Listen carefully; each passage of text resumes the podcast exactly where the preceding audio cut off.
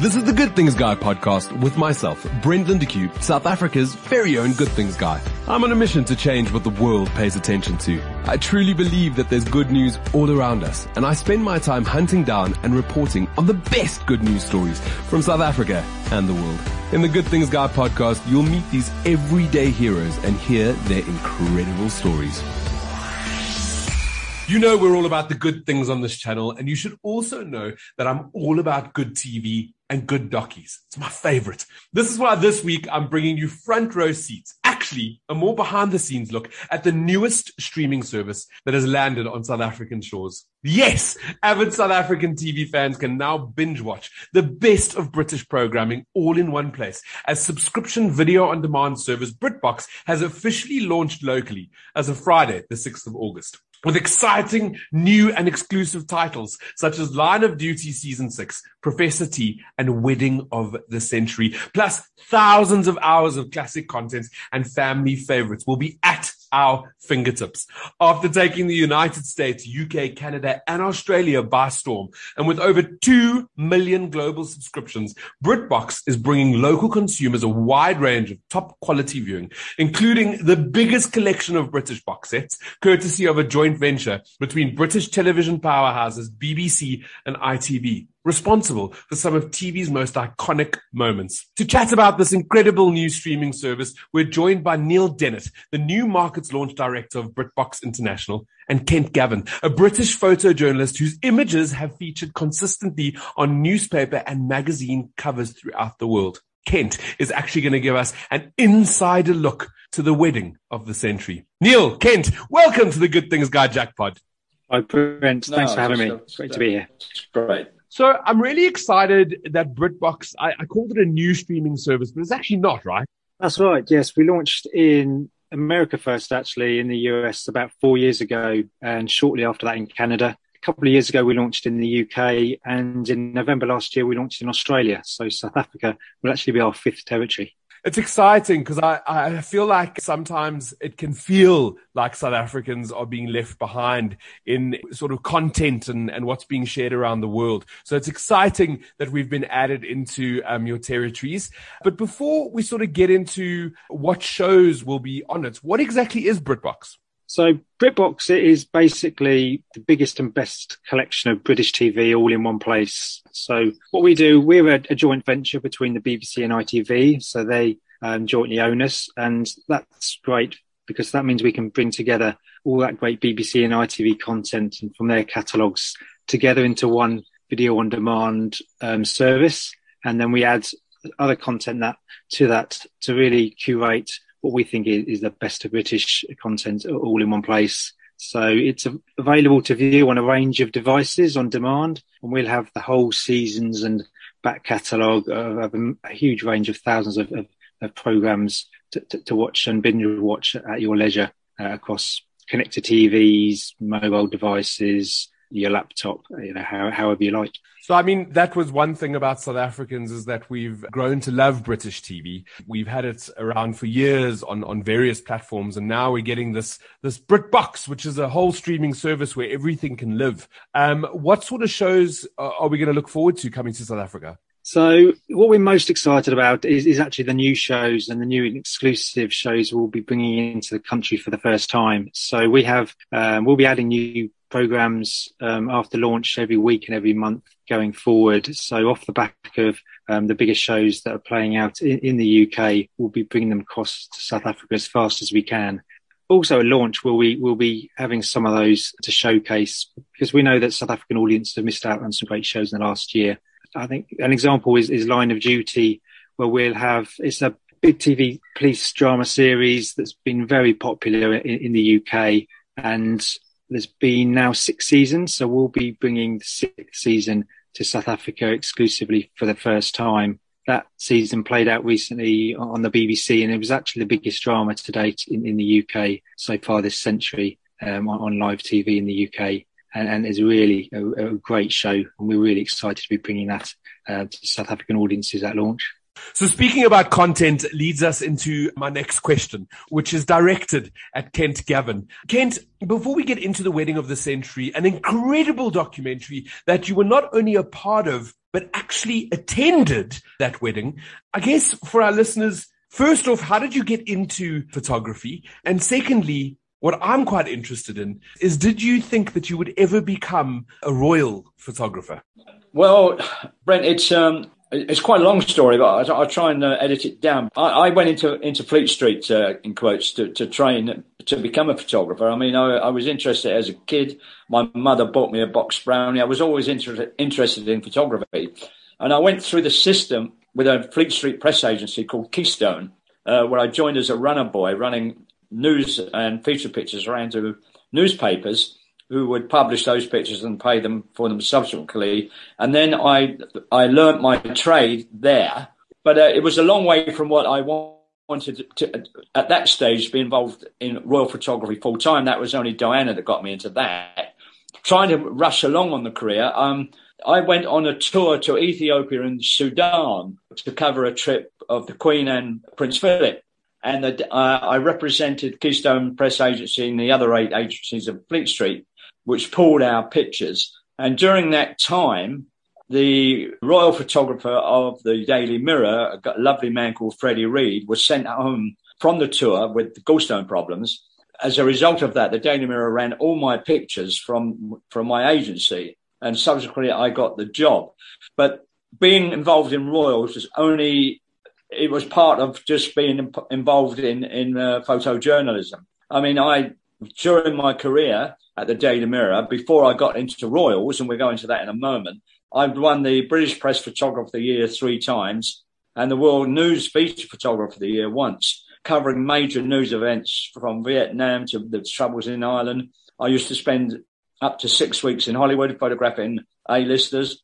And it was only as a result of this beautiful young girl coming on who was going to change the history of uh, the monarchy in this country that I, uh, I, I got involved in it on a full time basis. But even then, I didn't start out to do that. I, I, was called in by the editor of the Mirror one morning, and he said, we're, we're getting rumours that there's a beautiful young lady, might be the new Queen of England, down in Knightsbridge, just sort of Chelsea, called Lady Diana Spencer, and we'd like you to go down and have a look at it. Well, at that stage, after winning all those awards, um, I thought it was a little bit below the pay grade to, to go on doorstep, which is what we called that, standing on doorsteps, photographing people walk from a door to a car. But that on that first, that's how I first met Diana, and then of course the rest we'll talk about, no doubt, is history. Yeah, well, I mean, in, in, the actual documentary, The Wedding of the Century, you speak right in the beginning of that documentary about how Lady Diana really did change your life and your career. It was interesting because the amount of interest it, it was showing for the media in such, plus uh, the early days of television you know, you're talking about an 18 year old beautiful young blonde girl who's probably going to be the next Queen of England. Nobody knew at that stage how big this story was going to become. And our, I say our dynamic and, our relationship and friendship never started there. It came even, it was even after the wedding of the century when we got, uh, we got onto personal talks and chats and friendship and, and everything else and being chosen to do the, the christening of Prince William at the palace, which was a great honour.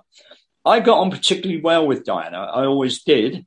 And I, I guess the, the friendship got involved. But you have to think, going back to those days, and you've got to, we'll talk about the wedding in a moment. When you go back to those days, the coverage of the royals in tabloids or even the broadsheet newspapers was pretty well stuck in the Victorian era. It, it was official images, pictures on tri- official trips, etc. I mean, this young, beautiful young girl changed the monarchy per se.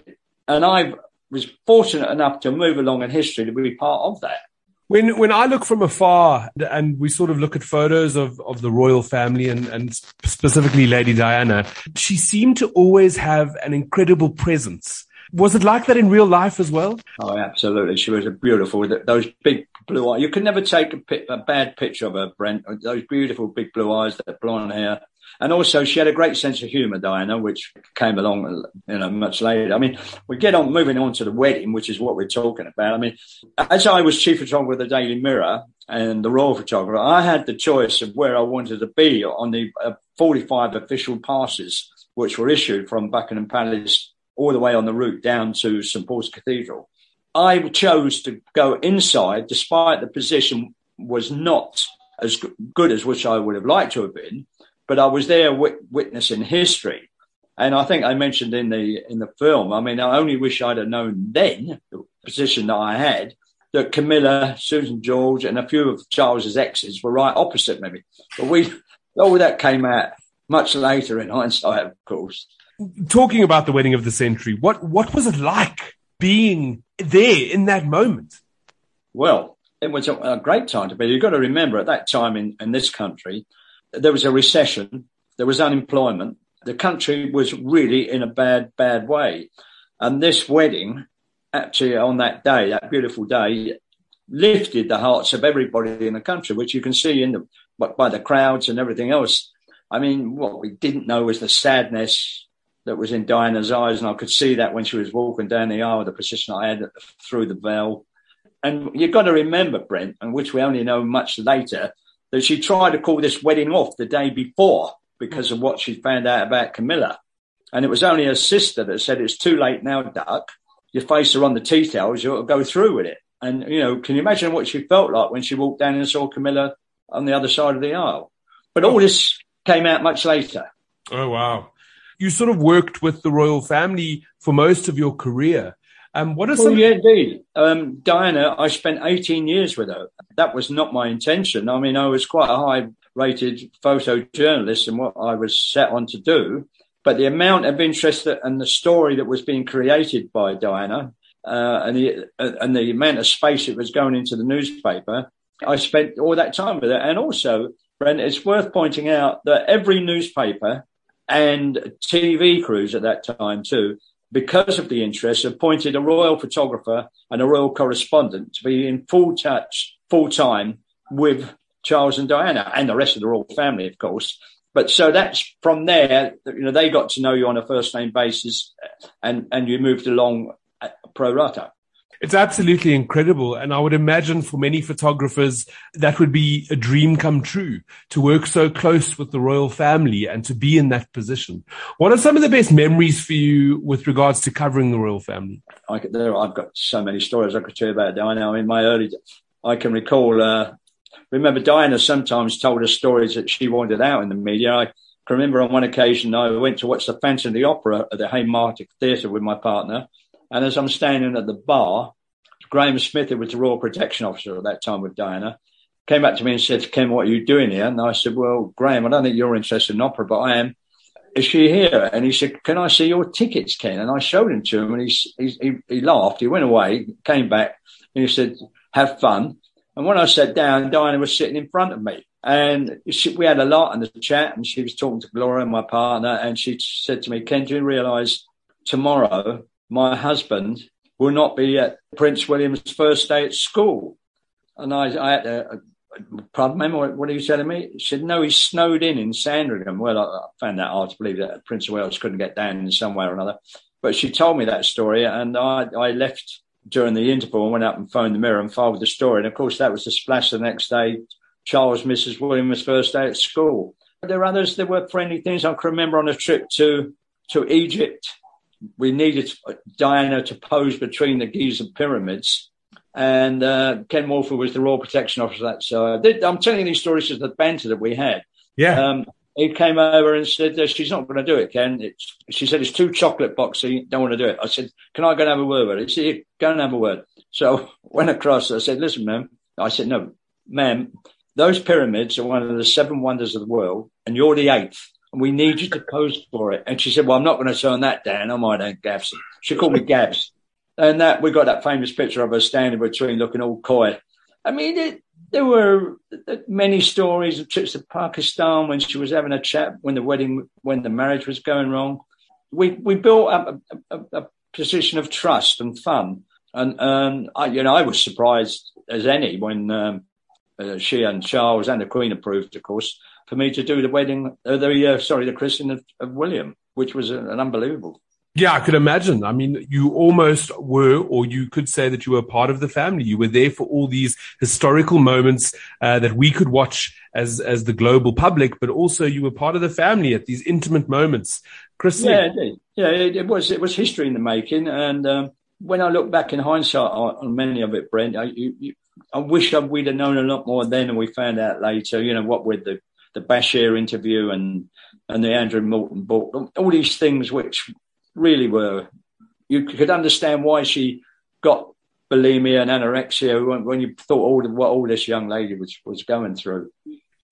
Well, I'm certainly looking forward uh, to watching the wedding of the century, Kent, and and more so all of the other incredible um, documentaries, box sets, series. Neil, what are some of the things in your catalogue that South Africans can look forward to? Yeah, so there'll be lots that um, audiences might recognise already. Shows like Vera and Endeavour and Grantchester. We'll have all the back catalogue of those shows and Doc Martin and alongside that, as you say, the back catalogue, you'll be able to watch all this, all the seasons back from the very beginning, and then we'll be adding in the latest seasons to those as they come along in the next few months. So uh, we'll have thousands of thousands of programs and hours of programs on the service, and lots of lots of full box sets um, to enable you to do that. This is, I mean, this is exactly where we're going to have content available to you that you could watch almost instantly and, and the content you're looking for that's being delivered to you. What sort of price are we looking at in South Africa? So in South Africa, we, we think it, it's going to be great value. So it's 99 Rand 99 a month for a monthly subscription. You can join at any time. And, and before you commit to subscribing, we're offering a seven day free trial to try it out and watch whatever you want for seven days and make sure it's the right service for you but then you can subscribe on a monthly basis and you can, there's no contract, so you can drop out at any time if, if you like. And for even better value for money, we're offering uh, the opportunity to subscribe for 12 months for the price of 10. So you can pay 999 Rand um, upfront and get and get a full year streaming. Kent, before I let you go, I've got one more question from the Good Things Guy readers. When I let them know that I'd be interviewing you, they they all wanted to know, as a photojournalist, have you been to South Africa? And if so, what did you love most about the country? Oh, I've said I have, yeah. Well, I, I mean, obviously, Cape Town was my one of my favourite visits. I mean, I can before I got involved on the Royals, bring it or not, the Mirrors sent me to Cape Town because they thought Lord Lucan had been sighted down there. That was the sort of stories I was covering before I got involved in the Royals. I spent two weeks down there.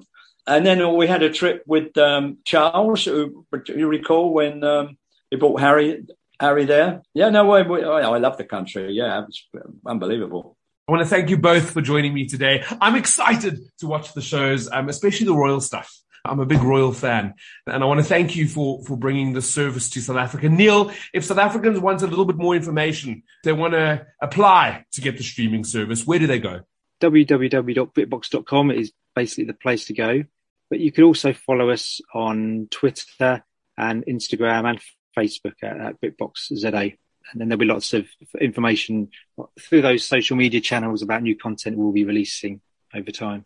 That's it for this week. Good things in the TV world, the British TV world, with a streaming service that is available right now in South Africa. I want to thank both my guests for joining me today. I'm off to make a cup of tea and to go watch a bit of British TV on BritBox.